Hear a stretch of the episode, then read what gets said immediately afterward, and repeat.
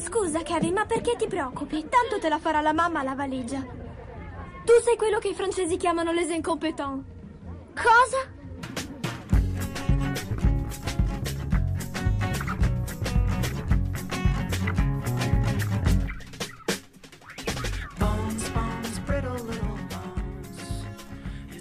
Ciao gente, episodio 58 degli incompetenti, il podcast di cinema che puoi mettere in sottofondo mentre fai altro. Io sono Andrea Basti, come ci sono Lorenzo Bertolucci. Cristina Resa Ciao. e Francesco Chignola. Ciao ciao. Lorenzo, che cosa hai- accennato con il tuo... Era una melodia con un flauto carina. di. Ah, ok, grazie, grazie per il contributo musicale. Questo è il nostro Mm. nuovo jingle all'inizio di ogni puntata, spero vi piaccia, lasciateci dei feedback. Puntata numero Non è solo a inizio puntata, lo faccio ogni 4 minuti. È tipo l'ora esatta, ogni tanto ci dici Esatto. fai questa cosa, ricordati. Dicevo, episodio 58, torniamo dopo un po' di tempo, colpevolmente, ma signori e signori, abbiamo anche le nostre cose, abbiamo da fare. Però torniamo con una scaletta che inizia col botto, direi, perché è stato un film eh, grande che aspettavamo e su cui i giudizi sono, mi sembra, abbastanza vari. Quindi iniziamo subito parlando di Doctor Strange nel multiverso della follia, che è il secondo film ambientato nell'universo cinematografico Marvel con protagonista lo stregone interpretato da Benedict Cumberbatch, il Dottor Strange del titolo, film che vede tornare alla regia il nostro amatissimo, quantomeno mio amatissimo Sam Raimi, dopo eh, il piuttosto dimenticabile film prequel del Mago di Oz e più o meno a vent'anni da quello Spider-Man che diciamo per certi versi rappresenta un po' il modello per quello che poi è stato anni dopo eh, l'MCU. Questo film affronta di petto, poi magari vedremo poi chiacchierando con quali risultati, l'introduzione del concetto degli universi alternativi all'interno dei film Marvel, eh, raccontando la storia di eh, America Chavez, una ragazza capace di viaggiare tra realtà pata- parallele che eh, chiede l'aiuto del Dottor Strange perché è rincorsa da un'entità malvagia di cui all'inizio non si conosce l'origine, che eh, sembra intenzionata a rubarle i poteri, quindi questa capacità di passare da un universo parallelo all'altro. Dicevamo, il ritorno di Sam Raimi, un nome abbastanza di peso, sulla- sul cui ritorno ne- ne- ne- nei film di supereroi c'erano, perlomeno per quanto mi riguarda, ma penso qui per quanto riguarda tutti, più- delle aspettative piuttosto grosse, perché comunque Sam Raimi viene da una tradizione di horror, di commedia horror piuttosto personale, piuttosto eh, riconoscibile e introdotto nella formula eh, Marvel ci si chiedeva se il suo marchio di fabbrica sarebbe sopravvissuto e se la formula Marvel è in grado di accogliere quella carica molto creativa, molto inventiva, molto sovversiva anche eh, di Sam Raimi. Fin dai primi trailer si capiva che questo film di Doctor Strange avrebbe abbracciato per certi versi il genere horror, quindi ci si chiedeva quanto di Sam Raimi sarebbe sopravvissuto. Parlavamo già qualche puntata fa del fatto che eh, in questo momento storico per il cinema i film di supereroi più o meno funzionano quasi da contenitore per altri generi che poi vengono rappresentati in un modo diciamo più facile per il grande pubblico quantomeno. In questo caso appunto era l'horror a essere inglobato nel, nel film di supereroi e buttato su un, su un pubblico che magari non era esattamente avvezzo. Dicevamo appunto quanto di Sam Raimi è sopravvissuto a questa operazione della Marvel, secondo me abbastanza da rendermi contento, ma non tantissimo. Ecco, il film, soprattutto nella prima parte, secondo me ha delle grosse difficoltà e rientra un po' nel- nella formuletta Marvel, soprattutto con i primi combattimenti che sono estremamente generici e in cui la personalità e l'umorismo di Sam Raimi non sembra uscire fuori. Da un certo punto in poi, però, il film sembra quasi mettere una marcia in più e farti sentire in buone mani. C'è proprio un momento preciso del film, io l'ho visto due volte, quindi ho proprio preciso il, il minuto in cui questa cosa succede, in cui ho detto, ok, sono in un bel posto con una persona ha la guida che sa dove andare, ha delle idee molto chiare e mi farà divertire. E questo effettivamente è successo.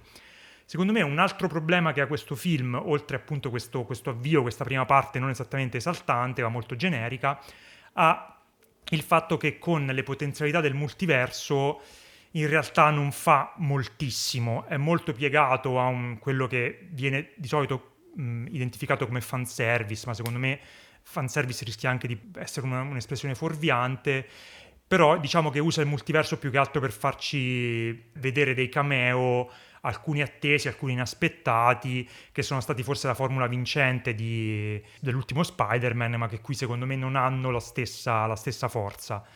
L'altra cosa che invece fa molto bene è che forse è il primo film della Marvel che costruisce qualcosa sul pregresso delle serie TV, soprattutto su WandaVision. Sappiamo che in questo film il ruolo di, di Wanda Maximoff, del personaggio interpretato da, da Elizabeth Olsen, sarebbe stato molto pesante ed effettivamente lo è e probabilmente questo costruire sulla, sulla serie tv è quello che ha permesso eh, a Elizabeth Olsen di, di, esprimersi finalmente al meglio e al suo personaggio di quantomeno avere un arco eh, narrativo che affonda le sue radici in tutto quello che è successo da, da Infinity War in poi.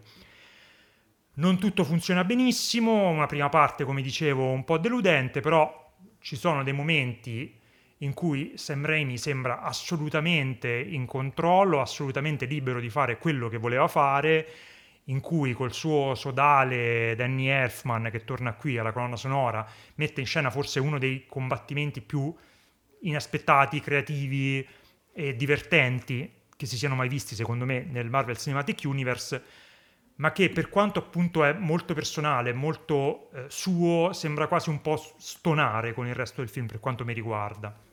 Però comunque devo dire che è un film che in, per me ha riacceso un po' l'interesse nel Marvel Cinematic Universe, interesse che si era un po' spento e mi fa ben sperare che in futuro il team dietro i film Marvel inizi a scommettere un po' su registi di comprovato talento e con una firma molto personale come Sam Raimi. Vi lascio la parola, non so Francesco, vuoi iniziare tu?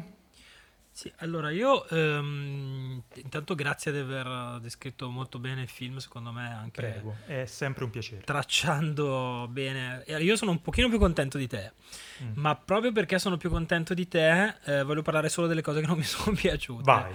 Cioè la base è che mi sono divertito molto, secondo me è proprio, cioè, quando ero a, a metà film inoltrata ho proprio detto, ah, come mi sto divertendo che è una cosa che negli ultimi film Marvel, quelli un pochino standalone, cioè non ho mai, quasi mai avuto quella sensazione lì di, di godermela, c'era sempre qualcosa che mi tirava indietro, mentre invece questo secondo me è un film un pochino più compiuto. E qui c'è un paradosso, perché io mi sono sempre lamentato, anche nel podcast, credo se non ricordo male, del fatto che la Marvel si è, inca- è incapace di fare dei film che stanno in piedi da soli e uh, deve sempre ridursi a fare degli, degli, dei, dei film molto episodici, diciamo, mm-hmm. uh, rispetto ai suoi progetti precedenti. Questo è ancora più colpevole dei precedenti, perché questo non è solamente un film che è un sequel che si infila tra altri due film, si infila tra film e addirittura una serie tv, WandaVision, che se non l'hai vista, boh, cioè, sì. Sì, mi chiedevo se, se Come cazzo, riesci cioè, a cogliere tutto. Ma no, o... tutto è impossibile perché comunque non... Cioè, se tu hai visto solo i film, il personaggio di Wanda l'hai lasciato molto prima di tutta questa mm, cosa che viene tirata in ballo nel film, quindi chiaramente non, pu- non puoi avere idea. Secondo me ti perdi molto e questo è un grosso gamble da parte di, di, di Disney e Marvel perché vuol dire avere fiducia che gli spettatori, di, gli spettatori della, dei film Marvel siano molto fedeli Mm-mm. alla saga, tanto da essere sicuri di, insomma, che abbiano visto proprio tutto, tutto, tutto, tutto quanto. Persino What If, per dire. Mm. In questo caso no, però era per fare un esempio di una serie che non si è piaciuta Beh, però nessuno. qualcosina di What If si travede anche qui. Non lo so, non l'ho vista, non, è, no, esatto, non ti sei perso niente. Ecco, comunque, comunque il paradosso è questo, mi lamento di questa cosa, ma poi a conti fatti mm. i film che mi sono piaciuti di più della Marvel negli ultimi due o tre anni sono l'ultimo Spider-Man e questo, che sono quelli che più sono inseriti all'interno del, del discorso, no? Sono quelli più Episodici, sono quelli più seriali. Quindi non so ancora cosa... Cioè, sospendo il giudizio, aspetto ancora la fine della fase per capire se mi piace questa roba o no.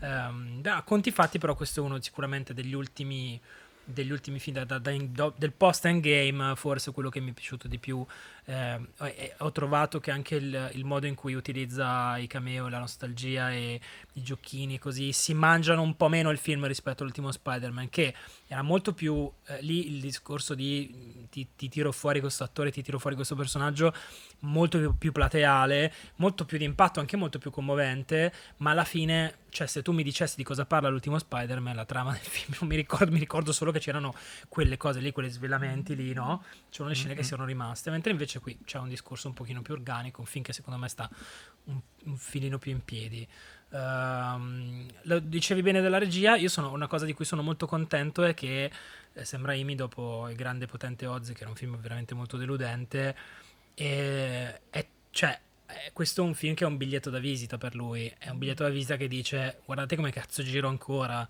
cioè giro ancora benissimo e mi, mi riconoscete perfettamente all'interno di una roba che però mi calza pennello, come dire, cioè sono Sì, Chloe sì, Zhao, è- faccio i tramonti, sono un pochino più strana, mentre invece Sam Raimi prende, una, prende una- un film che è totalmente Marvel, totalmente MCU dall'inizio alla fine, però se tu prendi qualunque scena, a parte forse, come dicevi tu, alcune cose di un pochino di passaggio un pochino più generiche e cioè lo vedi basta un qualunque movimento di macchina un qualunque grandangolo un qualunque schiaffo lo vedi e cioè vedi subito che è lui un Eh, pochino sono anche rimasto, scusa, ti interrompo, sono rimasto anche stupito da come certi suoi movimenti di macchina, certe scelte di an- andare in prima persona, certe transizioni che veramente affondano le radici negli anni 90 Sì. nel suo cinema lì, non sembrano starci- essere invecchiate, non sembrano starci male, anzi riescono a trovare anche una collocazione Certo. all'interno di un film così, car- così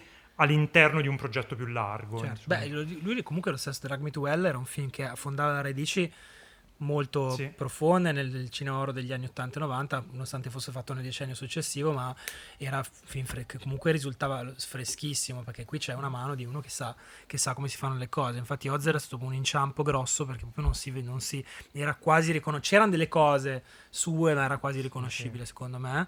Poi questo film è comunque un film che fa parte di una, di una chiamiamola serie serie ci- cineserie una schifezza così e quindi chiaramente deve rispettare tutta una serie di canoni di- una serie di regoline deve, deve avere questo tono che è tra i che mh, rimbalza con una facilità mh, e una grande grande sveltezza tra stiamo salvando il mondo da una minaccia che è sempre più grossa della precedente a la battutina, lo scherzo, lo scherzetto così, che dopo un po' è sempre un po' quella formuletta lì. Secondo me, insomma, la sceneggiatura. mh, La trama mi sembra abbastanza. sta in piedi il tutto, però la sceneggiatura mi sembra un po' la solita cosa un po' meccanica. Sì, E... cioè, secondo me la scrittura è sicuramente la cosa più debole Sì, La salva, secondo me, il fatto che Sam Raimi, una delle cose, io sono un po', quasi sono un po' ossessivo su Sam Raimi, una delle cose che gli- forse gli viene meno riconosciuta, ma che secondo me lui ha sempre avuto, è che è molto bravo a dirigere gli attori. Cioè, è proprio uno che tira fuori il meglio anche con una scrittura non proprio brillantissima e con degli attori che con tutto l'affetto non, non sono proprio, non hanno mai dimostrato di essere dei fuori classe. Invece qua comunque riesce a stare in quel tono lì, ma a tirar fuori del, il sangue dalle rape, proprio da quel poco che c'è da fare in scrittura, riesce a tirare fuori, secondo me, ta- ta- ta- tanto, ecco. Poi ecco. non stiamo parlando di, di Shakespeare, ecco, Certo. però... E poi volevo dire, vabbè, del- della questione di, di, ehm, del perso- di come si relaziona questo, questo film a WandaVision, sicuramente voglio sto- cioè, vor- vorrei sentire più specificamente quello di, che dirà Cristina, che sicuramente Mm. è una cosa che- di cui ci parlerà, ma io voglio fare un- una statua a Elizabeth Olsen che secondo me è assolutamente la MVP, a parte Raimi ovviamente, di questo, di questo film, nel senso che è gli hanno dato un compito non gradevolissimo, secondo me. Non è un ruolo simpatico quello che le hanno dato, le ha cucito intorno a questo film. eh, e lei porta a casa, secondo me, un lavorone notevole. Io sono, avuto la fortuna di vederlo in lingua originale e devo dire che vedere lei molto più che Cumberbatch è una delle motivazioni per cui vederlo in lingua originale, insomma, perché lei ha poi una vocalità particolare, una, non lo so, è molto, molto intensa in tutto il film e poi tra l'altro lei deve interpretare, diciamo, più versioni di sé, ecco, per, per capirci, quindi è, un, è, particolarmente difficile, mentre Cumberbatch, insomma, sembra, è bravissimo, ma sembra uno che si mette lì dice le sue cose poi va bene vai nel camerino ecco.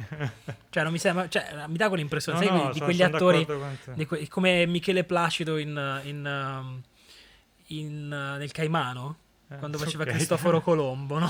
che arrivava a Sassà e diceva siamo arrivati in questa terra e poi prendeva e andava in camerino No, è, è evidente che Cumberbatch si diverte, ma credo che cioè, ci si paghi le bollette con la roba della Marvel, mentre invece Elizabeth Olsen mi sembra più, più coinvolta, quantomeno Però ci mi crede, ci sembra crede un che po' di abbia più. dichiarato, ora non vorrei perché l'ho letto così di, di Sì, che ha perso dei ruoli, ha perso dei ruoli per- e quindi comunque è- è un progetto così grosso e così totalizzante che... Chi, chi dei due, scusa, ha perso dei Olsen. ruoli? Ah. Cioè, eh, dice tra che cui The viene più- Lobster, mi pare. Sì, non viene più cercata dal cinema d'autore, dai, dai registi dei, dei film d'autore, perché ormai la vedono come quella che appartiene insomma, al baraccone Marvel, cosa che secondo me denota anche un certo sessismo, perché Cumberbatch sì, fa Esatto. tranquillamente i suoi film d'autore senza, Un- senza una grossi- punta voglio dire una punta di sessismo Sì, una, una punticina puntarella. Esatto. Vai Cristina, vuoi... Posso parlare mm, del film in generale perché in realtà addentrarmi nel personaggio di, di Wanda è piuttosto difficile, soprattutto perché entriamo in zona spoiler, quindi non so come, come faremo poi. Ma guarda, io, io ho deciso questa cosa, mentre, mentre, mentre registravamo ho pensato ce ne freghiamo, chi non ha visto questo film non, non va davanti oltre questa cosa, Wanda è la villain di questo film, basta, cioè diciamolo, fine. Sì, è una cosa che succede dopo tutto al minuto Sì. 5 voglio dire. Sì, anche no, se ce l'avevano tenuto nascosto ma succede Mm. praticamente subito dai E soprattutto per il modo in cui lei eh, riesce a dare forma a questo personaggio che comunque non è scritto in maniera eccezionale, per la sua presenza scenica e anche l'intensità con cui lei ci mette in questo ruolo, secondo me, alla fine si porta a casa uno dei migliori villain di tutto il Marvel Cinematic Universe. Assolutamente. Nonostante, secondo me butta un po' alle ortiche tutto il, il lavoro di, di costruzione dell'arco narrativo del personaggio che secondo me era molto valido, che avevano fatto in WandaVision, anche piuttosto stratificato, complesso. Invece qui si ritorna a una semplicità e a una linearità e anche si cade in un certo tipo di cliché che appaiono anche un po' anacronistici a questo, in questo punto della storia del- sia del Marvel Cinematic Universe sia in generale nel 2022 diciamo ora non so se posso addentrarmi in, in- cioè, in motivazioni per cui Wanda è il villain di questa storia Ma sì, dai, riassumi, cioè nel senso... eh, non- riassu- eh, vabbè, riassumendo, alla, alla fine di, di WandaVision, ehm, dopo che lei aveva, diciamo, posseduto tutta questa città, capisce il suo errore perché comunque lei stava elaborando il lutto di visione. E però, vabbè, trova il Darkhold, che è il libro delle streghe, il magico delle streghe, bla bla bla, e comincia a studiarlo. In questo film la troviamo praticamente posseduta dal Darkhold e questa cosa innanzitutto toglie dignità al personaggio perché in qualche modo lei non è padrona delle sue azioni. E in secondo luogo le danno una motivazione che è una motivazione secondo me un po' debole dal mio punto di vista, perché lei vuole ritrovare i suoi figli in altre dimensioni, quei figli che lei aveva immaginato nella città che aveva, diciamo, posseduto in, in WandaVision. Però, per esempio, Visione scompare dall'equazione, quindi lei è ridotta al ruolo di madre che cerca disperatamente solo di, di essere madre di questi figli in, in altre dimensioni. Secondo me mh, si poteva fare un lavoro migliore sul personaggio, tenendo proprio presente che comunque l'arco narrativo era- in WandaVision era in qualche modo con- non concluso, però si poteva pensare ad altre soluzioni un pochino più complesse. Allora, io, io questa cosa la faccio ricadere in generale nella scrittura non proprio eccelsa di questa di sì, penso film. proprio sì, non credo ci sia volontà Cioè, io- di eh, No, io, cioè, superficialità. senso, esatto, io non, non- non l'ho, non l'ho sofferta tantissimo perché comunque, ripeto, probabilmente anche per quello che diceva Francesco, cioè che Elisabeth Olsen è molto brava e per quello che dicevo prima, cioè che Sam Raimi è molto bravo a dirigere gli attori.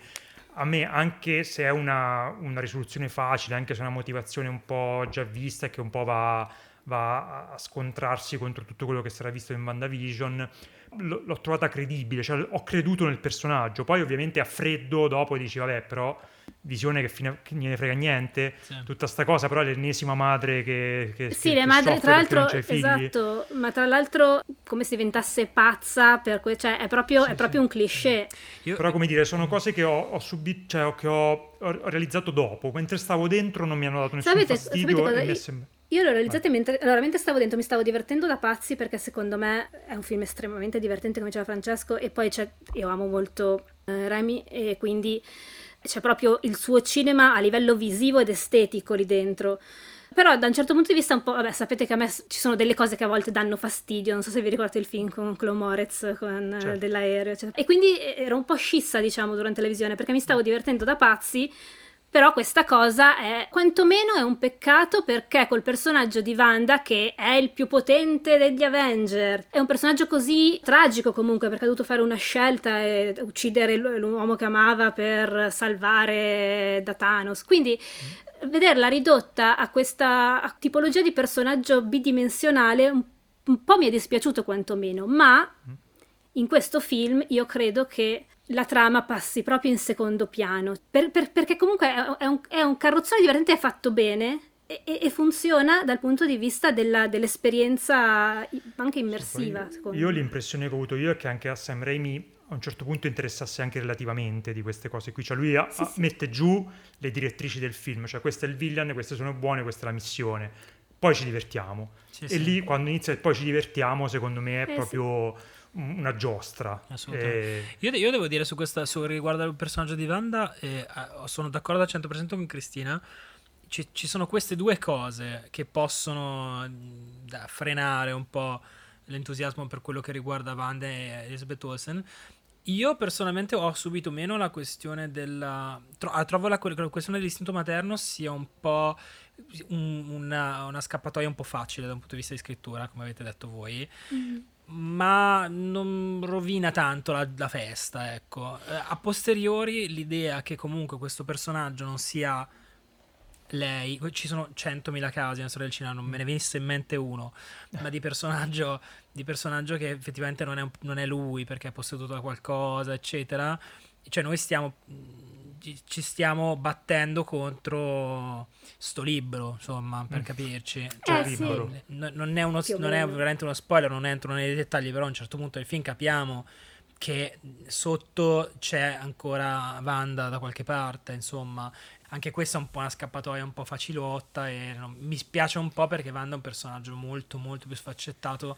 Sicuramente in WandaVision ha avuto più, te- più tempo per, raccon- per essere raccontato in modo più completo. Qui è un po' un placeholder di qualcosa. Insomma, Beh, però sia- comunque, cioè, secondo me è significativo che noi stiamo parlando da mezz'ora di Wanda e del Doctor Strange, che ha comunque un arco narrativo, ha comunque un, eh, mm, dei rimpianti, una, su- un- una sua storia romantica negata, così in realtà è la parte anche più debole del film di cui non frega fondamentalmente niente a, come a quando hai guardato il. Cavaliere Oscuro, immagino che tu abbia parlato di Christian Bale per due settimane. Lorenzo, tu sei stato sospettosamente silenzioso, dici la tua. Grazie. Io allora intanto Puoi dire ad alta volevo... voce qual è eh, il tuo nick eh, stasera, per favore? il mio nick di stasera è Piero Perù. Grazie. Voglio che tutti ridano. E senza contesto però è un po' poco... Non importa, un po' è meno ridere. ancora più bello senza contesto. Ok, e io volevo innanzitutto dirmi leggermente in disaccordo con la definizione che Andrea dà di cosa molto divertente come di una giostra, perché onestamente a me sono 35 anni che le giostre non divertono più così tanto. Se dovessi dire che questo film mi ha divertito come se fossi stato due ore su una giostra, parte che probabilmente mi avrebbero, le, le mamme avrebbero chiamato la- i vigili. Come se fosse stato due ore sul Eh, Tagadà a picchiare i, i tamarri. Due ore sul Tagadati, ma che inferno. Beh, Stivo dici, poi con- dici qualcosa che ti diverte, Lorenzo. È stato due ore Due ore ai a- giardinetti a dare da mangiare alle oche, va bene? Ecco, questo sì, a guardare, i, a guardare i cantieri. Ore a guardare i cantieri, voglio che diventi il nuovo, Il nuovo giostra, va bene. Il nuovo, eh, sì, il nuovo standard. Ed è- per il resto, a parte queste cazzate, non, eh, non ho molto da aggiungere per due motivi. Primo perché avete detto tutto voi e sono super d'accordo con tutte queste cose. e soprattutto eh, mi, mm, mi, è dispiaciuto un po' il modo in cui, come dicevate voi, eh, in, in, pratica salta, cioè nonostante abbiano avuto, ci sia stata un'intera serie da dedicare allo sviluppo di Wanda, comunque poi noi la ritroviamo in questo film molto diversa da come l'avevamo lasciata. Visto che ormai fanno uno spin-off per, per qualunque cosa, è strano che si agganci in questo modo in cui noi effettivamente la, la trovavamo sì, di, di, distrutta nell'animo da quello che le era successo e ora la troviamo cattiva perché posseduta. È un salto grosso che, che si fa e che mi fa pensare che tutto sommato non so quanto effettivamente fosse il progetto originale, se mai c'è stato un progetto originale, quello di, di dire attacchiamo questo Doctor Strange a Wanda o seppure in, in corso d'opera qualcuno ha detto sai cosa si potrebbe fare? Che credo che sia la cosa mm-hmm. più, più, plausibile. Sì, Poi sì, Sam, Sam Raimi ci piace, il film mi ha divertito il giusto, secondo me è molto più generic Marvel di quanto non lo, state, non lo stiate vendendo però ci sono delle parti, cioè il fatto è questo, arrivano delle parti in cui vedi Sam Raimi che fa l'horror come non lo faceva da più di dieci anni e ti ricordi quelle e dici ah che cosa bellissima che sto vedendo, poi però mia, nel mio ricordo ci sono quei 20 minuti lì a, alle spalle. Non sono del tutto d'accordo perché comunque a un certo punto fa una roba... Qual era la, la, cosa che dicevi, il minuto preciso in cui hai detto sono sulla giostra? È quando Wanda entra nel mondo degli specchi e poi ah, okay. inizia a, a, uscire dai, dai ah, quando, di, quando diventa Evil Dead quando sì, diventa sì. Drag Me to okay. Hell fondamentalmente sì, sì. Evil Dead perché c'è la, c'è la prospettiva sì, c'è anche della, la prospettiva della macchina della porta però tipo quando lei esce, dal, esce dal, gong è, è, veramente Drag Me to Hell quella roba lì e poi dicevo c'è un certo punto in cui Sam Raimi sembra fare la Suicide Squad della Marvel per, ah, per 5 minuti e quella è una roba che se ci pensi è completamente fuori da quello che abbiamo visto nel Marvel Cinematic Universe. Ti fa intravedere la libertà che uno potrebbe avere questa cosa dei multiversi, di cosa potrebbe fare. Esatto. E soprattutto ci ho visto un, eh, delle reazioni dal pubblico. Io ero, la prima volta sono visto due volte il film. La seconda volta in lingua originale con pochissima gente, la prima volta in italiano con una marea di ragazzini molto giovani. E c'è stato questo momento che mi piace raccontare perché è molto bello di quando finisce questo momento su Suicide Squad con una morte particolarmente pesante, una ragazza che continuava a fare tutto il tempo mentre le cose succedevano, eh, insomma, decomprime dicendo sta puttana quando alla fine fa l'ultimo omicidio pesante. Quindi, cioè, il che vuol dire che ha colpito abbastanza il pubblico e quello secondo me è una cosa che veramente lo porta molto fuori da, da quello a cui siamo abituati con i film Marvel. Scusa Lorenzo che ti ho interrotto. No, no, niente. E, sì, cioè, è molto divertente quella parte lì. D'altro canto mi chiedo cosa, cioè, questo multiverso che cosa ci porta a parte camei autoconclusivi finora? Secondo me gli porta la possibilità di poter buttarli le cose e poi rimangiarsele fondamentalmente perché eh, alcune quello, di, proprio di esattamente alcune, quello. alcune presenze poi possono dire ma in realtà era il multiverso chi se ne frega e poi sì, sì. Quello, quello che dicevo all'inizio è che effettivamente per certi versi la possibilità del multiverso è un po' sprecata Dall'altra però mi ha regalato quei 5 minuti che sono veramente tanto Vero. belli secondo me. Assolutamente, sì sì. Sì, peccato perché poi anche cioè, quella parte in cui eh, il dottore e America eh, rotolano fra, fra, i multiversi e ce ne sono tipo 17 e sono praticamente subliminali, non, non, non, non si riesce quasi a vedere. E... Tra l'altro secondo me finiamo sì. nel più brutto di quelli che si intravedono mentre c'è quella Assolutamente, sequenza. Assolutamente, sì. Sì, cioè finiamo in un multiverso che è praticamente uguale al nostro, ma si passa col rosso. È, la...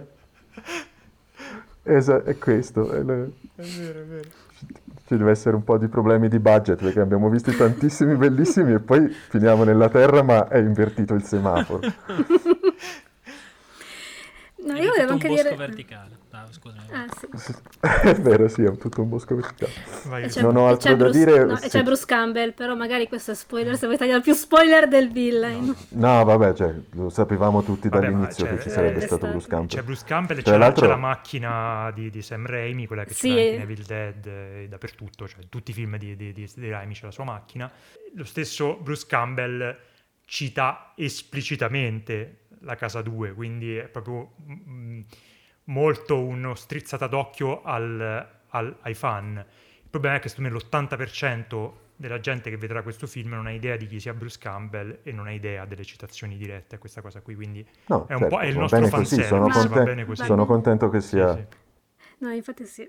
No, io volevo anche dire una cosa che secondo me ha differenziato questo film rispetto ad altri Mal- Marvel ed è il tono, perché durante, mentre lo vedevo mi rendevo proprio conto che le battute, le punchline non erano tante, ma la, eh, l'umorismo faceva parte del tessuto narrativo, non so come spiegarlo, ma nel modo in cui anche venivano messe in scena le cose. Cioè non ci sono tanti momenti simpatici attaccati con lo scotch come se pensate a Eternals, Sì, sì, momento serio, momen- battuta, momento serio, battuta. E questa è una cosa diciamo tipica di, di, di, di Raimi perché eh, se pensiamo a La casa no perché La casa secondo me è film molto serio ma già La casa, la casa 2 o L'Armata delle Tenebre questa cosa è proprio parte cioè è proprio, è proprio lo- lo- lo sti- il suo stile. Ed è un po' di cioè è come se i due registi si fondessero in, in, um, in- in un discorso che, che funziona così Ah, io E- trovo- trovavo sempre molto preciso, scusate lo cito continuamente, Kermod che parlando del cinema di Raimi dice che è come eh, Stooges, come, come si dice in italiano? Come si chiamano in italiano? I tre Mm. marmittoni. Non so neanche se ci avevano il Sì, loro, me il sì. loro nome. Vabbè, comunque quel tipo di I commedia... tre mi marmittoni, sì. forse. eh, Almeno il film dei fratelli Farrelly su di loro in italiano si intitolava I tre marmittoni. Comunque è quel tipo di commedia con il sangue invece delle torte in faccia, fondamentalmente, che effettivamente Mhm. è un Sì, po' è così il cinema di Raimi. Per cui diciamo anche qui il tessuto horror e quello comico sono molto ben amalgamati, hai ragionissimo a dire che non c'è, cioè non si, si intravede meno le- i punti di sceneggiatura in cui esatto. c'è... Qua ci vuole la battuta per eh, Il momento decomprimere, comico. eh, mm, mm. Richard Boris. Eh, essendo abituati a, a un certo tipo di, di film, eh, trovarsi di fronte a questo film qua, cioè, eh, si nota questa, questa- questa differenza rispetto ad altri. Per il resto sì, la storia, eh, come dice Lorenzo, è generic Marvel. Io riguardo, Abbiamo- riguardo. Multiverso, ehm, cioè, un paio di, di considerazioni che in realtà ho letto altrove, spaccio per mie, e non mi ricordo dove però, no, qualcuno che ho, ho letto che ha scritto che, ehm, a cui, qualcuno a cui non è piaciuto il film, molto meno di noi, insomma, che diceva che eh, tutta le- la potenzialità di quello che potrebbe essere Multiverso è... eh, cioè lo- il senso di spreco un po' del, del potenziale lo vede in quella scena in cui loro entrano per la prima volta, cioè penetrano, per usare un termine medico, nel multiverso. Ehm, per un 30 secondi eh, vediamo tutta una serie di possibili realtà e secondo, secondo questa persona che non so chi fosse, cioè ognuno di questi... Che salutiamo, Ognuna di queste realtà... Ciao, che ci si ascolta sempre. Ognuna di queste realtà era un film migliore di quello che abbiamo visto, cioè lui diceva come potenzialità. Ehm, sì, sì e no, secondo Sono- me, Sì e secondo no, me c'è una cioè, via di mezzo, che però... è facile dire una cosa del genere, però poi il film lo, devi- lo devi fare, No, esatto, devi permetterti di esatto, fare. esatto. Cioè, è ovvio che stai all'interno di un recinto per cui le tue aspettative devono essere quelle che, che- che sono, e secondo me in quel recinto qualcosa San Sam Raimi riesce a fare di esaltante per quanto mi riguarda. Non tutto, non è quella cosa così fuori canone che avrei sperato, quale potrebbe essere stato eh, Thor Ragnarok o I Guardiani della Galassia, però comunque avercene, come Sì, dire. sì, sì, cioè- so. E tra l'altro c'è il sangue qui, forse è il primo film eh, in cui c'è, mi ricordo che c'era nella serie tv Winter, Winter Soldier, eh, c'era il sangue sul, eh, sullo scudo di, Cap- di Captain America Mm-mm. e, e qui tra l'altro c'è, c'è che molto un sangue. po' richiama. Un po' esatto, richiama. cioè, C'è anche un, un enorme occhio cavato. Sì, lì è il primo momento in cui eh, hai la speranza che arrivi Raimi a mettere a posto tutto, poi in Sì. realtà continua un po' sul generico e poi però dopo insomma ci, ci si L'occhio cavato era molto. Suicide Squad, Mm. era molto James Gunn. Eh, tutta la prima, tutta quella prima combattimento Sì, sì, sì. sembrava molto Suicide Squad. Tra l'altro stanno Beh. discutendo sul fatto se sia veramente PG-13 o no, in- in- soprattutto negli Stati Uniti, eh, però sinceramente i ragazzini, cioè basta difendere i ragazzini da certe cose, è molto divertente. No, ma poi guarda, ho seguito un po', ovviamente, ho seguito un po' quella polemica su PG-13 su Twitter e in realtà poi c'era chi portava a esempio il fatto che film eh, PG-13 come il secondo Pirati dei Caraibi facevano cose molto più esplicite Sì, di quello che infatti. fa questo, semplicemente che un po' gli ultimi anni siamo all'interno di una tendenza di Hollywood a un cinema molto normalizzato e molto rassicurante. la, la Marvel, la Disney in questo è veramente molto estrema, cioè veramente ti nega qualsiasi eccesso. Noi facciamo parte di una generazione che ha visto film per ragazzi che però erano un po' poco per ragazzi, pensiamo ai Gremlin, pensiamo a Poltergeist, pensiamo insomma... Ma la stessa Armata delle. Tenebre, secondo me è un film che i ragazzini, cioè io l'ho visto da ragazzina e credo Sì, tutti sì. voi, Sì, sì, sì, sì. ed è questa Quindi cosa qui. ecco, diciamo, sono cambiate un po' le sensibilità e quindi spicpa- sono cambiate, ripeto, anche rispetto a pochi anni fa e quindi un- un- alcune scelte generano un po' di, di spaesamento, però eh, lì non mi fate dare giudizi sugli americani che poi Francesco si offende. A proposito di americani, eh, Andrea, volevo dirti, tu che Vai. l'hai visto due volte, ma forse la volta che l'hai visto in originale tutto. l'avrei notato di più. Quanto è buffa questa cosa che il personaggio di, di America Chavez viene sempre, eh, posso dire, un filino sprecata. A me è piaciuta, però magari... L'attrice, l'attrice brava, il il personaggio, lasciamo perdere. la- sì, è un po', insomma... eh, Ho, letto un articolo che la definiva un glorified McGuffin. Un po' sì, eh. Eh, esatto, il fatto che ogni volta che qualcuno parlava con America le diceva cose tipo America io credo in te, oppure America devi credere in te stessa, America tu sei il futuro. Cioè, Beh, sì, dai, cre- sotto cioè, questo sottotesto di, di- di beh, rinascita nazionalista, però, però, insomma... Ma secondo me quella roba lì, anche un po' considerando eh, insomma, l'orientamento politico della Disney e eh, il fatto che negli ultimi anni la Disney sia sotto il mirino di una certa destra americana, il fatto che America Chavez sia un personaggio che, vabbè, quello viene dai fumetti, si chiama America, eh, e l'attrice credo che sia di origini sudamericane. sì. Nel film il personaggio ha due, ha una, due madri. Insomma, penso che ci abbiano un po' in- marciato sul fatto questa è l'America, questo è il futuro che Lei, ha, vogliamo. lei ha sulla giacca mh, Esatto, il- scritta il- Amore es amor. Tra l'altro credo che il suo sia, eh, dei fumetti sia il primo, il primo personaggio Marvel dichiaratamente LGBTQ+. Ah, Sì, sì. Eh, me film- Quindi me sembra personaggio che ogni volta che leggo film non ci qualcosa sono ancora arrivati, ma nel- nei fumetti sì. Però me nei sembra che fumetti ogni sì. volta che leggo qualcosa dicono questo è il primo personaggio LGBT, cioè mi sembra sempre che è il primo personaggio LGBT. Eh, ma però questo è dei fumetti. Sì, sì, sì, no, però No, magari- però di questo...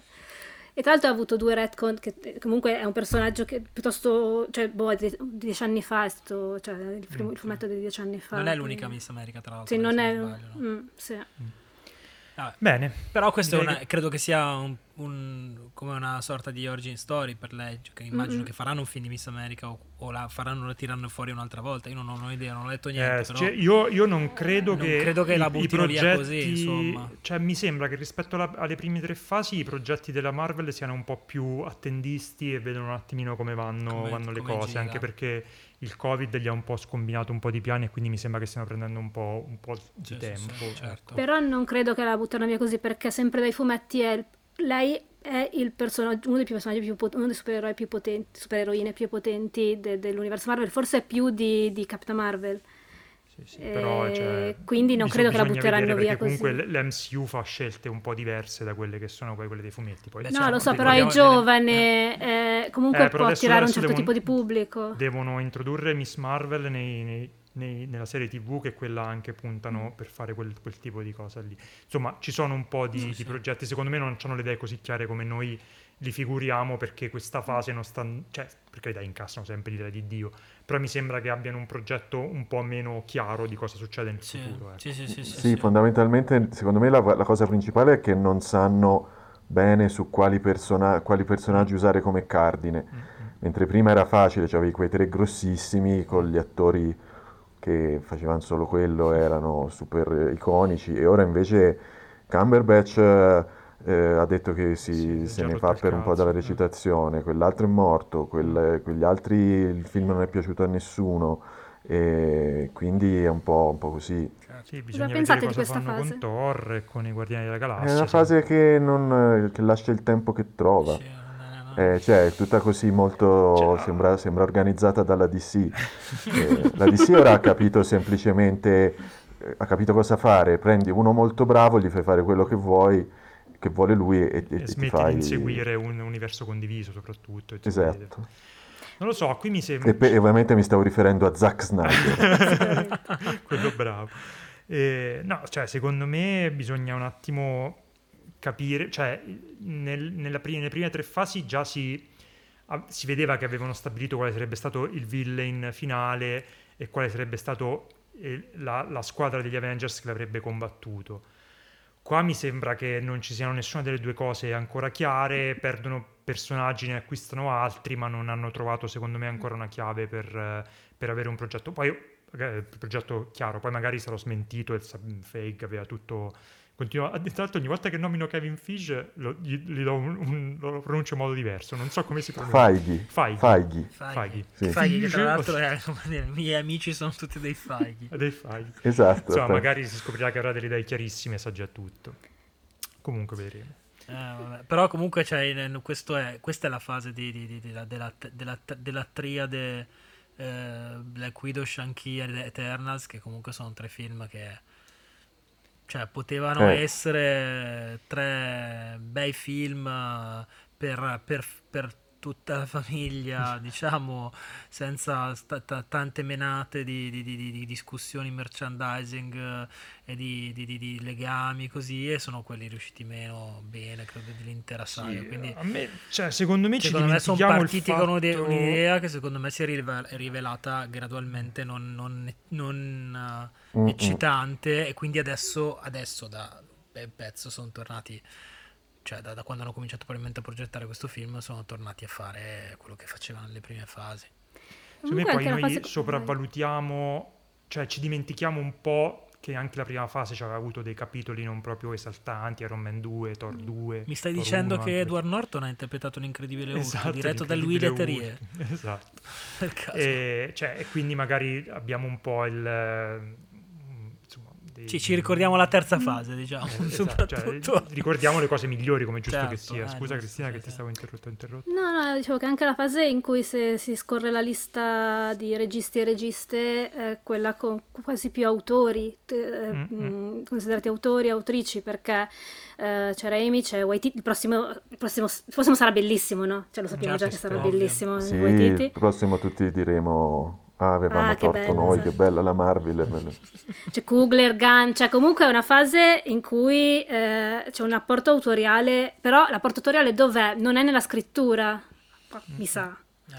Eh no. Eh, eh, perché ovviamente più si va avanti, più questo un film è, un, è diciamo un, un, universo produttivo molto zavorrato, ovviamente. Quindi c'è questa tensione tra eh, la personalità del regista e il bagaglio che continua ad accumularsi, accumularsi, accumularsi da cui fai fatica, cioè è, secondo me è proprio complicato in questo momento scrivere un film per la Marvel, per questo secondo mm. me un Guardiani della Galassia che è, è, ha più libertà potrà probabilmente riuscire meglio, perché comunque finché si rimane sulla Terra c'hai quel bagaglione lì, ecco.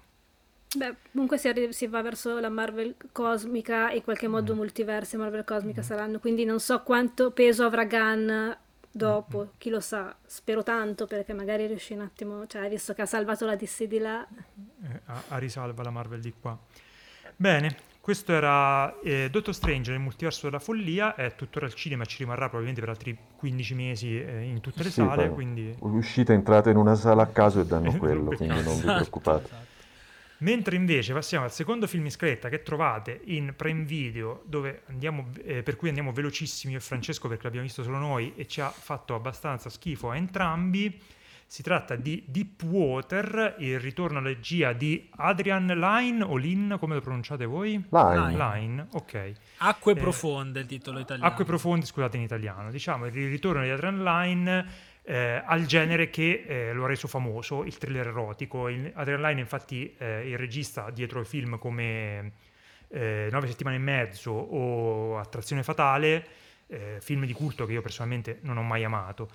Eh, come, insomma, tutti e due o solo Attrazione fatale? Tutti non, e due, mai, non, non, non, non ho amato neanche Nove settimane e mezzo.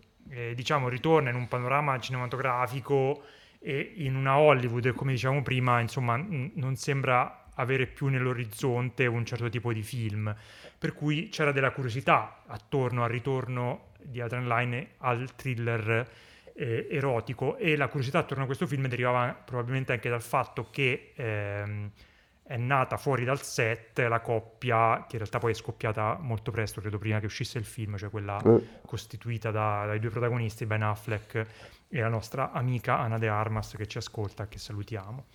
Eh, ben Affleck e Ana de Armas interpretano i coniugi Van Allen. Sto. Van Allen, avevo letto. Volevo che lo dicessi come... Eh, ce l'ho c'ho sotto la pagina di Letterboxd, quindi eh, avevo letto in questo No, devi momento. dirlo come lo direbbe Max, Max Collini. Van Allen. Van Allen.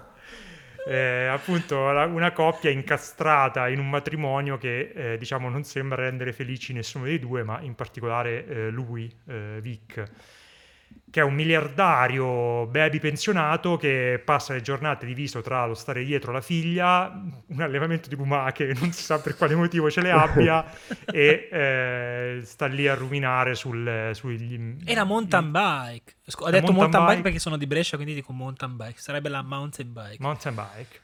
Diciamo quindi diciamo la figlia, le lumache, la mountain bike e, E- le paranoie sui tradimenti della moglie. Questa è la vita, di, è la vita. di Vic. Beh, è una vita invidiabile comunque. Una bella casa, Sì, sì, no, belle no. lumache. E una bella moglie. Allora, il film, diciamo, perlomeno nei momenti iniziali sembra voler giocare nel campo da gioco di Gone Girl, il bellissimo film di David Fincher che condivideva con questo il protagonista Ben Affleck. Diciamo, mu- muovendosi sul filo dell'ambiguità rispetto alla domanda che il film ti pone all'inizio, cioè è, Vic a uccidere sistematicamente gli amanti di Melinda? È una domanda che in realtà si risolve abbastanza presto, diciamo, lasciandoci Che è un poi... flashback. Esatto. No, che però, lascia cioè, allora, il mio sospetto è un te- possiamo in questo film, se, avete- se vi interessava vedere Anna de Anna de Armas nuda, l'avete visto, se no non lo vedrete mai, quindi possiamo dire che eh, ehm, cioè, a un certo punto c'è un flashback in cui vedi che sì, cioè, sì, è abbastanza rivelatorio.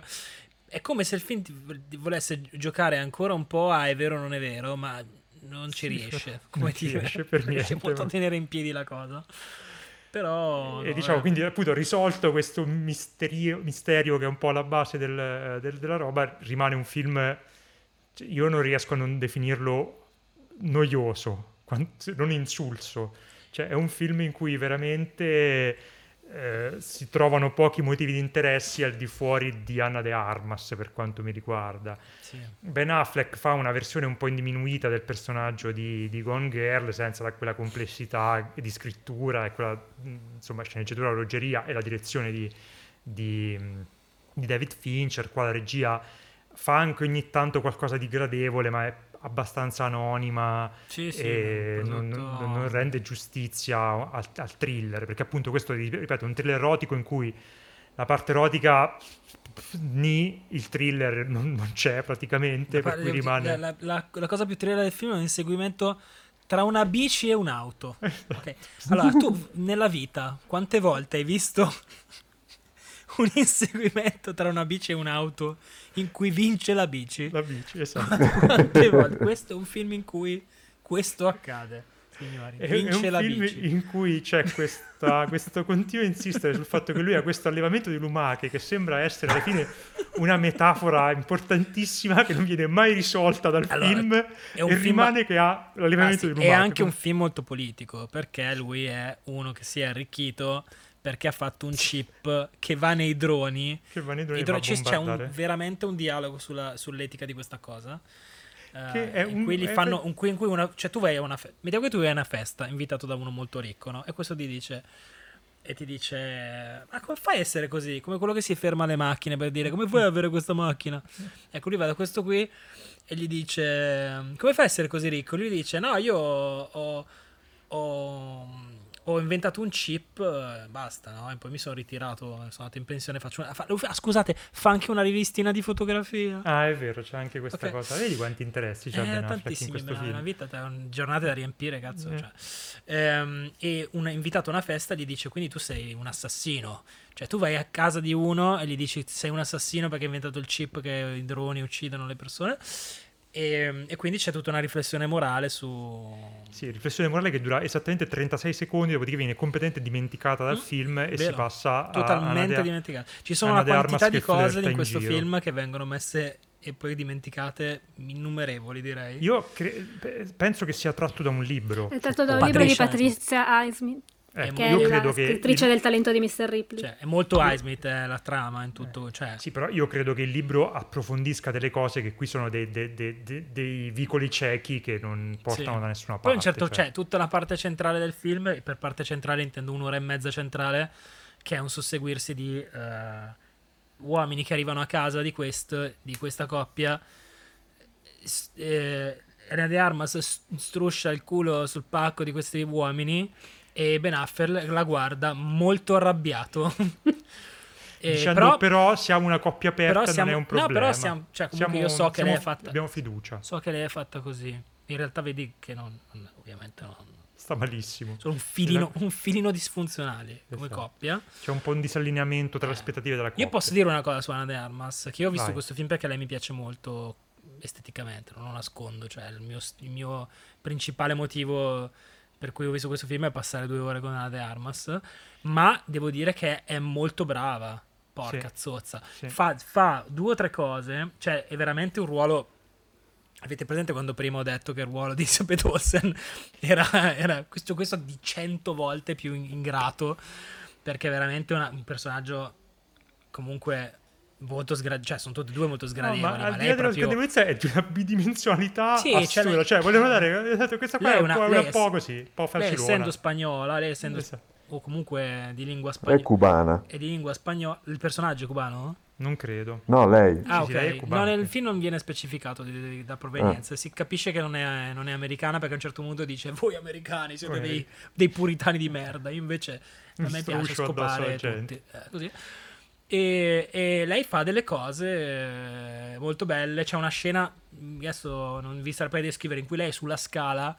Lui le dice una cosa del tipo: Basta, hai rotto il pale, basta scoparti tutto il paese. Che poi sono un paese piccolo, la gente mormora, eccetera. È vero. E lei si gira e fa una faccia che vale tutto il film, secondo me. C'è mezza stelletta solo per quella faccia lì.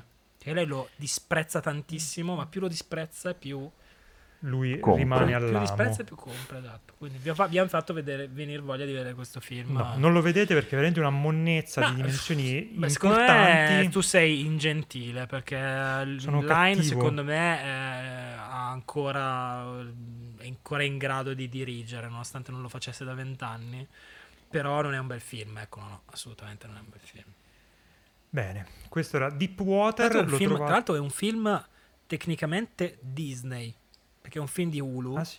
Eh, sì, Ah, è vero. un film di Hulu 20th Century Fox comunque è di casa adesso e quindi è un film Disney ed è credo la prima volta dopo quasi 30 anni che la Disney non faceva un film eh, con tutta questa tutto questo scescio diciamo dentro Tutto questo erotismo. eroticissimo E, insomma, un film che io consiglio agli appassionati di allevamenti di lumache, il resto magari eviterei. eh, si, chiama, si chiama Acque Profonde e si trova su Prime Video. anche di boschi Posso ci fare sono dei bei boschi una, una domanda? Vai, puoi Sì. farla. Eh, mi sembra uno spreco che ci sia un allevamento di lumache e ci sia Ana de Armas, un thriller semierotico e lui non le metta le lumache addosso. No, non le mette succede le lumache mai. addosso. No, anzi, lei a un certo punto prende un portafoglio che sta dentro una vasca di lumache e si schifa anche un po' a Sì, toccare le ha schifo un lumache. po' delle lumache lei lei non ci va mai con le lumache ci va solo una volta in tutto il film Io immaginavo queste lumache. Eh, invece no, rimangono, detto, rimangono tutti questi vicoli ciechi eh, buttati lì che non Come mai si c'è un portafoglio nella vasca di lumache? Eh, adesso eh, te lo È guardi. uno se lo snodo narrativo vedere, certo. importante te lo guardi. Andiamo all'ultimo film in scaletta. Che invece abbiamo... per, per quale cazzo motivo lui col portafoglio l'ha messo nella vasca di lumache? Cioè, una delle Sì, cose più cose più stupide, che fa stupide in che tutto il potesse film. fare, In vabbè. assoluto, vabbè. Doveva nasconderlo in un, in un posto in cui non lo trovava nessuno, lo mette in una eh, teca trasparente Sì. dove ci sono delle lumache. Questo è il posto nascostissimo. Cioè, poteva bruciare, vabbè, lasciamo vedere. No, ma già- no, e, e seriamente stiamo parlando di un personaggio che non avrebbe mai... Cioè, ogni cosa che fa in questo film è un urlo scopritemi. Sono Cioè, colpevole, Prendetemi prendere. prima possibile. Cioè, è un- di uno sloppy... de- Sloppy. di uno sloppy. è di uno sloppy devastante. Di un pigro devastante. Come si dice sloppy? Una... Così, come hai appena detto. Eh. Così, dice sloppy, sì. Sloppy. Con- Cioè, con la- con la e sloppy. Bene, andiamo all'ultimo film in scaletta, che come film che tutti aspettavano e finalmente riusciamo a parlarne, si tratta ovviamente di Sweetie You Won't Believe It, che Mi ero un- dimenticato che era questo il film Questo è il terzo film di Mm-mm. Skype che abbiamo visto tutti. Stupendo. È un, eh, un film kazako che in qualche modo c'è un filo che lo lega al Sam Raimi di cui parlavamo eh, in apertura, perché anche qui unisce una commedia slapstick con eh, l'horror, anche piuttosto gore, raccontando la storia di tre amici, un po' male in arnese, che eh, durante... Ti piace male in arnese, Lorenzo? Sì, moltissimo. che durante eh, una gita fuori porta nelle campagne kazake, dove tutti vorremmo andare a pescare, rimangono diciamo, coinvolti in una sorta di gioco al massacro tra uh, una banda di malavitosi, anche loro piuttosto male in arnese, e un misterioso killer eh, sfigurato, che invece non è male in arnese perché è molto capace. Ebbene in arnese. È bene in arnese, non so se esiste l'equivalente. Si tratta, come dicevo, di una commedia slapstick anche piuttosto greve, eh, diciamo fa, fa- fa leva su un umorismo piuttosto scatologico, ma che ho trovato nella sua genuinità, nella sua semplicità irresistibile, perlomeno io ho riso all'inizio alla fine.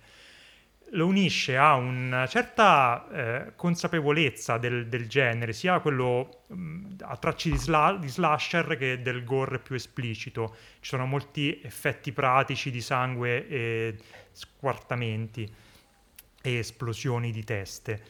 E devo dire, lo fa tra l'altro con un ritmo incalzante che ti trascina per tutto il tempo e soprattutto non vorrei che pensaste che noi vi parliamo di un film kazako con, con questa sorta di fascinazione esotica per eh, la, una cinematografia che è buffa perché è, è molto lontana dalla nostra. In realtà è un film che secondo me beh, sarebbe vendibilissimo anche alle nostre latitudini. Facciamo commedie molto peggiori con un umorismo che può rientrare alle stesse latitudini, quindi come dicevo slapstick e anche un po' scatologico, ma lo fa in maniera molto più raffinata e molto più divertente di come lo sappiamo fare noi. Eh, ci vuole ovviamente un pochino di eh, familiarità con l'horror perché non è che va molto per il sottile, però io l'ho trovato irresistibile e non ringrazierò mai Lorenzo per avermi convinto a vederlo. Lorenzo, Quindi non mi parlarne? ringrazierai mai? Mai abbastanza. Eh, Non ti ah, ringrazierò ok, mai. no, perché cambia molto. non ti aspettare dei ringraziamenti, Mai! eh? Mai! Perché l'avrei visto lo stesso, anche senza che tu l'avessi ok. consigliato. Vai, parlane. Ne parlo. eh, te hai detto una cosa che è giusta e che bisogna mettere subito in, in evidenza, cioè non è uno di quei film eh, che siccome vengono da un paese bislacco eh, di- de- de- che produce film che noi probabilmente non abbiamo mai visto, non so se io era il secondo film kazako che vedevo in vita mia, non è eh, uno di quei film che- di cui si parla con una- questo certo paternalismo Mm. per cui hanno fatto una cosa che tutto sommato eh, è piacevole, guarda Bellina la- l'hanno fatta quasi come la, la facciamo noi, no? Alle volte è un atteggiamento paternalistico, alle volte è semplicemente perché eh, uno cerca istintivamente di ritrovare in, in un ambiente completamente diverso le cose che gli sono più congeniali e quindi quando vede una cosa che bene o male eh, lo farebbe ridere anche in un film italiano, allora gli sembra ancora più, più divertente. Ma invece non è assolutamente così, è un film che ha una grandissima, soprattutto eh, sorprendente eh, padronanza del mezzo e inventiva nel eh, raccontare, eh, cioè nel, trovare il tono giusto Mm. per raccontare eh, sia il versante comico sia il versante eh, gore, orror- orrorifico.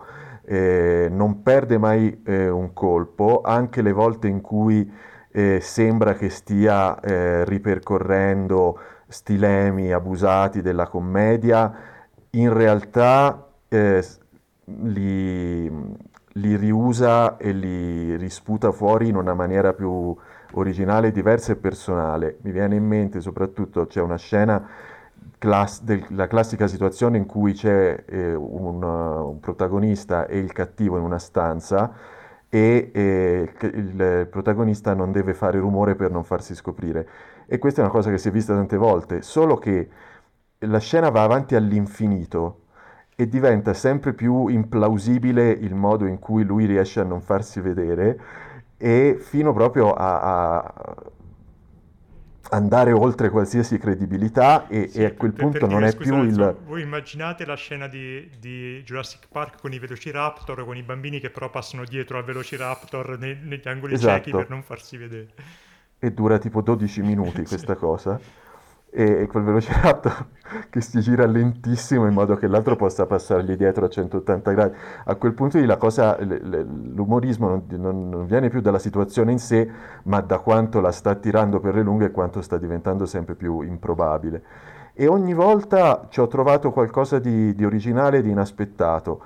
E era iniziato che pensavo che tutto sommato potesse essere, come dire, un prodotto medio, mh, canonico, con la sola ehm, originalità della sua provenienza e poi eh, ci sono stati due momenti. Il primo è è praticamente subito all'inizio e riguarda una camicia in un portabagagli che è eh, ripresa e recitata in una maniera perfetta. Ho detto ok, qui, qui, qui sanno cosa stanno facendo. E la seconda riguarda invece uno stereo lanciato in un pozzo e, e lì il modo in cui la, la narrazione viene portata avanti e, e ti fa capire meglio quello che sta succedendo senza dialoghi, ma con le parole, con- senza dialoghi, ma con le immagini e, e con eh, un tipo di comicità che si, si- si va delineando, si va, rende- si va mm, chiarendo sempre di più e ho capito che, che avevo davanti qualcosa di, di- di molto migliore di quello che, che pensavo. Inoltre il film dura un'ora e 25, lo, lo vedete in un attimo, non, non annoia mai. Secondo me ha anche molto- molti pochi momenti in cui eh, ci sono eh, cose che vanno, diciamo, perse nella traduzione, nel senso che, eh, ok, è un umorismo un po' strampalato sicuramente, però mai com- di quelle cose che passano proprio completamente sopra la testa dello spettatore che, che non... C'è una cosa sola, un riferimento a un, a un discorso che il prota- un protagonista eh, pare aver ripreso da un film famoso, credo, da una serie. Questo non lo sapevo, ecco, però è l'unica cosa. Per il resto è molto divertente, è più inventivo nelle sue morti, nei suoi ammazzamenti di tante cose che avete visto negli ultimi anni.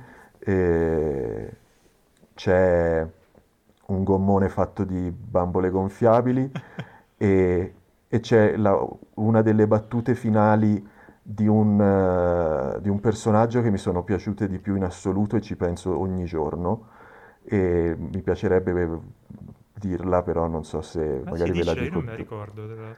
Que- allora, quello con il fucile che alla fine si salva, che Mm. prima era della banda dei cattivi, Sì. loro si stanno guardando le- i postumi di tutta la distruzione che hanno creato, quello col fucile se ne va e dice allora io me ne vado, mio padre deve andare a un matrimonio e gli avevo promesso che gli davo la macchina. e se, e se la, cosa che esce dal nulla mi ha fatto morire.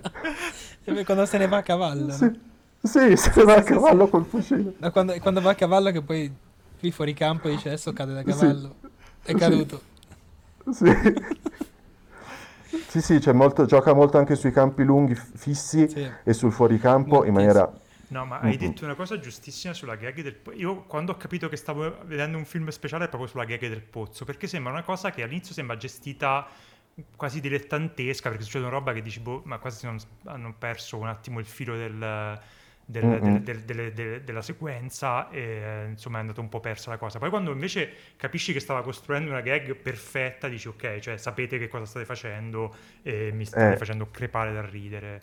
Quella forse è stato proprio il primo momento che ho detto, oh che bello. Sì, ma poi capi- cioè, capisci che- anche la storia Sì, grazie sì. a una gag, Sì, capisci cosa sta succedendo davvero.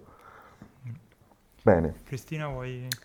Io ci tenevo a dire che eh, è il mio secondo film kazako nel giro di tre giorni eh, ed effettivamente anche l'altro era una sorta, non era proprio una commedia, però era descritto come una thriller comedy e ci ho ritrovato questo stesso tipo di umorismo molto slapstick è la parola, ma anche molto mm, in grado di prendersi i, i- i suoi tempi. È un po' difficile, cioè per me è stato un po' difficile entrare nell'altro film, perché comunque è un altro tipo di film. Questo film comunque attinge al, al genere mio prediletto che è l'horror, è, è- è stato è molto più semplice ed è molto divertente. E la cosa che ho notato è che sembra che ci siano dentro 4 o 5 film diversi, però sono ben amalgamati perché c'è la- il crime, c'è l'horror, il slasher molto di anni proprio 80 con le teste che vengono muzzate e si vede il sangue che è una commedia, ma è, è- è veramente, com- com- come diceva Lorenzo, inventivo e, e mi- cioè, fa ridere anche quando ci sono le scoregge, non so come spiegarlo. E È ci una di quelle sono, co- eh. e ci Ci sono, e ci sono. E vero, fa ridere, eh, Contiene fanno ridere anche le scoregge. scene che fanno ridere. Fanno ridere. No, e quindi grazie di avermelo fatto vedere, diciamo. L'altro film kazako si chiamava Assault. Vai, Fra? Lo vedono? Eh no, io sono, sono contento, grazie. eh, Questo è, questo è l'episodio che chiameremo Grazie Lorenzo, grazie. Lorenzo. Grazie non mi ringrazierete mai. Anch'io ti dirò Ringrazieremo Lorenzo, mai. grazie di avermelo fatto vedere perché volevo ripeterlo. Ehm, niente, è molto bello, è molto divertente. eh, mi, ha, mi ha colpito molto Andrea. Mi è arrivato Come- adesso, È arrivato Francesco, dopo, è ritardissimo. Ehm, no, mi ha colpito molto quello che dicevi, eh, proprio per quello che dicevi del, del, del fuoricampo, il modo in cui eh, gioca molto sul fuoricampo, sugli amma- negli ammazzamenti, che non sono quasi mai eh, ripresi in campo, quantomeno non, non tutti. C'è sempre questa scena in cui viene, si vede diciamo l'atto ma non, eh, non l- la vittima e poi c'è una scena successiva in cui c'è un personaggio che vede la vittima, tu non la vedi ancora e comincia a urlare in modo forsennato e ehm, è sempre, cioè, un- gli riesce sempre molto bene questa gag, eh, funziona sempre molto bene.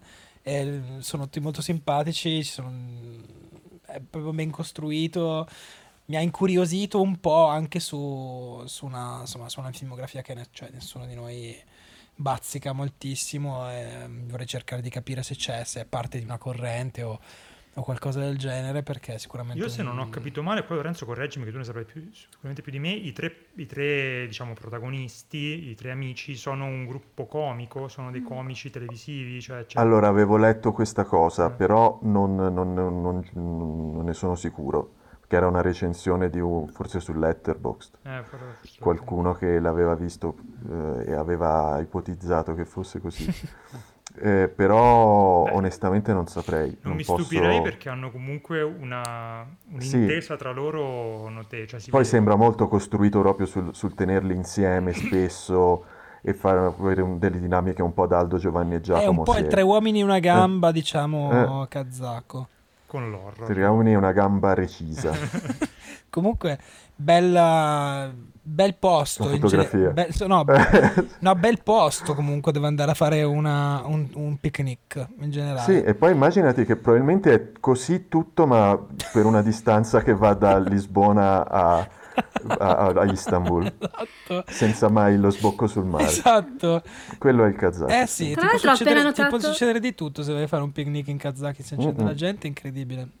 Sì. Ho appena notato che il protagonista di questo film è il protagonista dell'altro film kazako che ho visto tre giorni fa. E non l'avevi ne eri- riconosciuto? No, Eh. perché aveva gli occhiali, era... era, Ah. era di- Aveva gli occhiali e i baffi finti. Cama- baffi camaleontico. Quindi, eh, imma- quindi ci sarà... Cioè, Quindi c'è c'è un, un filo attore in conduttore, Kazakistan, un c'è un, attore. un attore comico in Kazakistan. Però è bravissimo. Cioè, perché l'altro è veramente bravissimo. Abbiamo detto il nome del regista di questo film. Eh, Il nome del regista è Yernar Nurgaliev. bravo, grazie Lorenzo. Bravo Comunque si, si chiama, lo ripetiamo, ma poi lo tro- ovviamente trovate tutto in descrizione, Sweetie You Won't Believe It. È un film che secondo noi, se riuscite a recuperare, vale la pena di, di farlo e, e ve lo consigliamo. Diciamo, Ed è un- una senza cosa che mi ha fatto impazzire, che mi è piaciuta tantissimo, è come si intitola questo film. Perché dal Mhm. minuto 5 tu capisci perché si intitola così. E Esatto. dal minuto 7 capisci come finirà. Sì. Quando arriva è catartico, cioè è stupendo, Sì, sì, sì, secondo me. eh, Sì. eh, cioè il titolo, poi non so se è in originale anche così, ma è una gag, Sì, sì. è una gag il titolo che è fantastica. Quindi è inspoilerabile questo film, come ci piace Sì, a vabbè. Esatto. Come dire. lo sapete già che quella frase verrà detta. A me un'altra cosa stupidissima che ha fatto ridere è quando c'è il padre della figlia col- del matrimonio forzato che, si, che spia dalla porta facendo un gesto inequivocabile e poi si... che gira- l'aveva una gag che aveva Ecco. caricato dieci minuti prima. Esatto, di- esatto. Raccontala al nostro pubblico. L'aveva gag preparata visiva. benissimo. Eh, eh, raccontala. che- Noi noi vediamo questo anziano signore estremamente lu- laido e, e- e strano che mm, agita sempre una bottiglietta di, di latte in mano. E, e ti cioè, è un tic che lui ha e sembra un dettaglio strano. Poi quando lui costringe il protagonista e la figlia a sposarsi e poi li chiude in camera, lui li spia poi dal buco della serratura, lo vediamo di spalle e sembra che si stia facendo una masturbazione. Poi invece si gira e sta, e sta sciabordando questa bottiglietta di latte che c'aveva già prima, però Grazie. È stato bravissimo a raccontare questa gag. Vedi? Questo, Bravo, bravo. Questo è il podcast Sono- che quasi più bella- Quasi, quasi più No, bella perché così che a vederla. È caricata guarda. così bene questa gag perché quando tu la vedi la prima volta con questo cartone di latte sembra una, di quelle sembra una di quelle classiche cioè una parodia di quelle classiche cose non so tipo di cabin fever che loro arrivano in questo posto Esatto. vendicato da Dio e c'è uno con una bottiglia di latte che la agitano quindi è un po' inquietante E poi dopo c'è la No, punchline tipo mezz'ora dopo È, uno di Sì, quei sì. film che ha quei meccanismi di setup e payoff che sono perfetti, cioè proprio meravigliosi, guarda. Che bello, sono contento di, rip- di ripensare a questo film perché era proprio, proprio Sì, è un carino. film che mette tanta allegria, Allegria. tanta allegria Quindi ve lo consigliamo. tanti morti tanta allegria Sì. tanti morti Bene, siamo in chiusura. Lorenzo, dal Eh. tuo paese lontano hai qualche domanda del Sì, pubblico? ci sono due domande in Vai. realtà. Allora, la prima viene, eh, ce, la, ce la fa eh, Lorenzo degli, degli incompetenti. Spru- Omoni- omonimo? Eh, s- ma non lo so, è strano, vero? E voleva sapere da Andrea e Francesco che hanno visto eh, Deep Waters, sì. eh, ma quanto vale la pena vedere il film dal punto di vista di Anna de Armas nuda? Allora, eh, secondo me se trovi un super cut delle scene più interessanti hai fatto. Su quei siti Mm. tipo che c'erano negli anni 90, tipo Mr. Skin, eh, questi- No, no, ci sono ancora. Ah, Eh, un sì. Perché ti dico, il problema è che la par- cioè, non c'è nessuna tensione erotica nel film eh, Esatto. efficace, cioè è, Sì. è abbastanza Cioè, come... È, cioè, come... Ce n'era molta di più in Blade No, Runner, c'era quello molto di del più in 007 2047. secondo È me. come, è come più- una ballerina di, di, di, di- di lap- di una laptop dancer che balla in un locale vuoto. Hai detto laptop Ah. dancer, hai detto. Sì, balla su laptop dancer, balla con- su- sui computer e muove. Tu devi Scrive- andare in questo locale e ti porti il portatile e scusa, mi puoi fare tipo un balletto, mi metto di qua da un lato e tu fai... Lei deve muovere il cursore con il culo. No, no, no, lei deve scrivere delle, delle lettere, delle lettere di accompagnamento mentre balla coi piedi sul laptop. Ovviamente volevo di dire... accompagnamento nel senso di per chiedere un, un sussidio da... Chiedi la 105 facendo il balletto sulla- sul laptop. Vabbè, niente, la mia similitudine è morta lì. Diciamo così. Vabbè, comunque l'ho capita Lei e è molto, non eh, mi lei- sembrate no, allora, lei è molto sensuale, in un- due Mm. scene è anche nuda, ma Mhm. tutto intorno a lei c'è, eh, ci sono dei morti viventi, quindi non, non c'è, non è- il film non è sensuale, lei ce la mette tutta, poverina.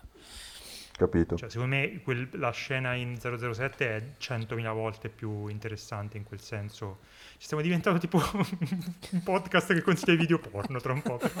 Bella scusa. Ho chiesto domanda. una cosa. Una, una cosa ha No, chiesto. no, eh, poi non l'ha chiesto Lorenzo, Eh. chiesto il pubblico, l'ha chiesto questo che si chiama Degli Lorenzo degli incompetenti. il cognome. Che ho chiesto nel senso che ho riferito una domanda Esatto. Ah, ok. del pubblico. Ah. Poi, Vai, ne hai un'altra? se- Ah, ho, solo eh, obbedito, sì. ho solo obbedito agli ordini. Esatto, sì.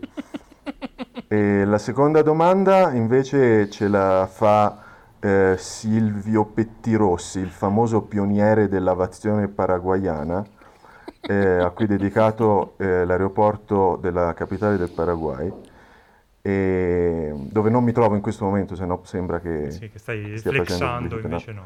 Infatti, no, no, è solo una cosa che so. Ma è vivo? E che, no, Quindi ce l'ha Quindi manda morto da tanti anni. Però dall'oltretomba. Dall'oltretomba ce la manda. E forse l'ha, l'ha scritta prima di morire, non lo so, questo non lo posso magari, sapere.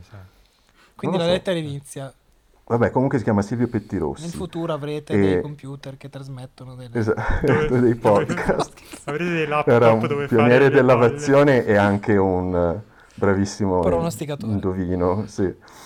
E è un grande appassionato, dice Salve, eh, sono un grande appassionato delle battute di Francesco, degli incompetenti. E vorrei sapere come mai nel parlare, considerando anche gli interessi di Francesco, diciamo musicali, così, dello spettacolo italiano, come mai eh, durante eh, la recensione di Doctor Strange non abbia detto il Festival di San Remi, che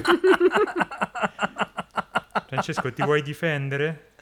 No, no, era, guarda, ce l'avevo scritta, ma ho pensato che era troppo bella. Volevo tenerla per il prossimo film di Oh, Sam ok, Raimi. per- andava giustamente.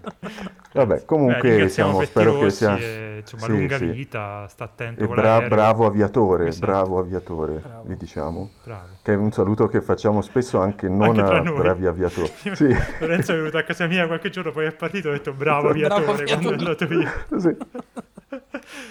Bene, Ah, scusa, bene, un po' di stupidera non poteva stare. Grazie Lorenzo. grazie Eh, a ci siamo Ho ucciso divertiti. I tutti timpani degli ascoltatori. Esatto. Ah, Una- cosa ho fatto? Ho bevuto? No, hai fatto... Ma- Ho tossito. tossito tossito. Ah, ok. Vogliamo dire una parola per i, i coraggiosi che hanno superato questo, questo colpo di tosse? Che, che ci rossi. segnaleranno. Petti rossi. Petti No? rossi Mi vuol dire che che siete arrivati fino a qua, esatto, sia abbastanza Sì, sì. significativo. Bene, grazie per chi ha avuto il coraggio di arrivare fino a qua, come sempre. E, ah, vi volevo segnalare, se pensate, ma scusate, io vi ho dato i soldi e Lorenzo si sente ancora male.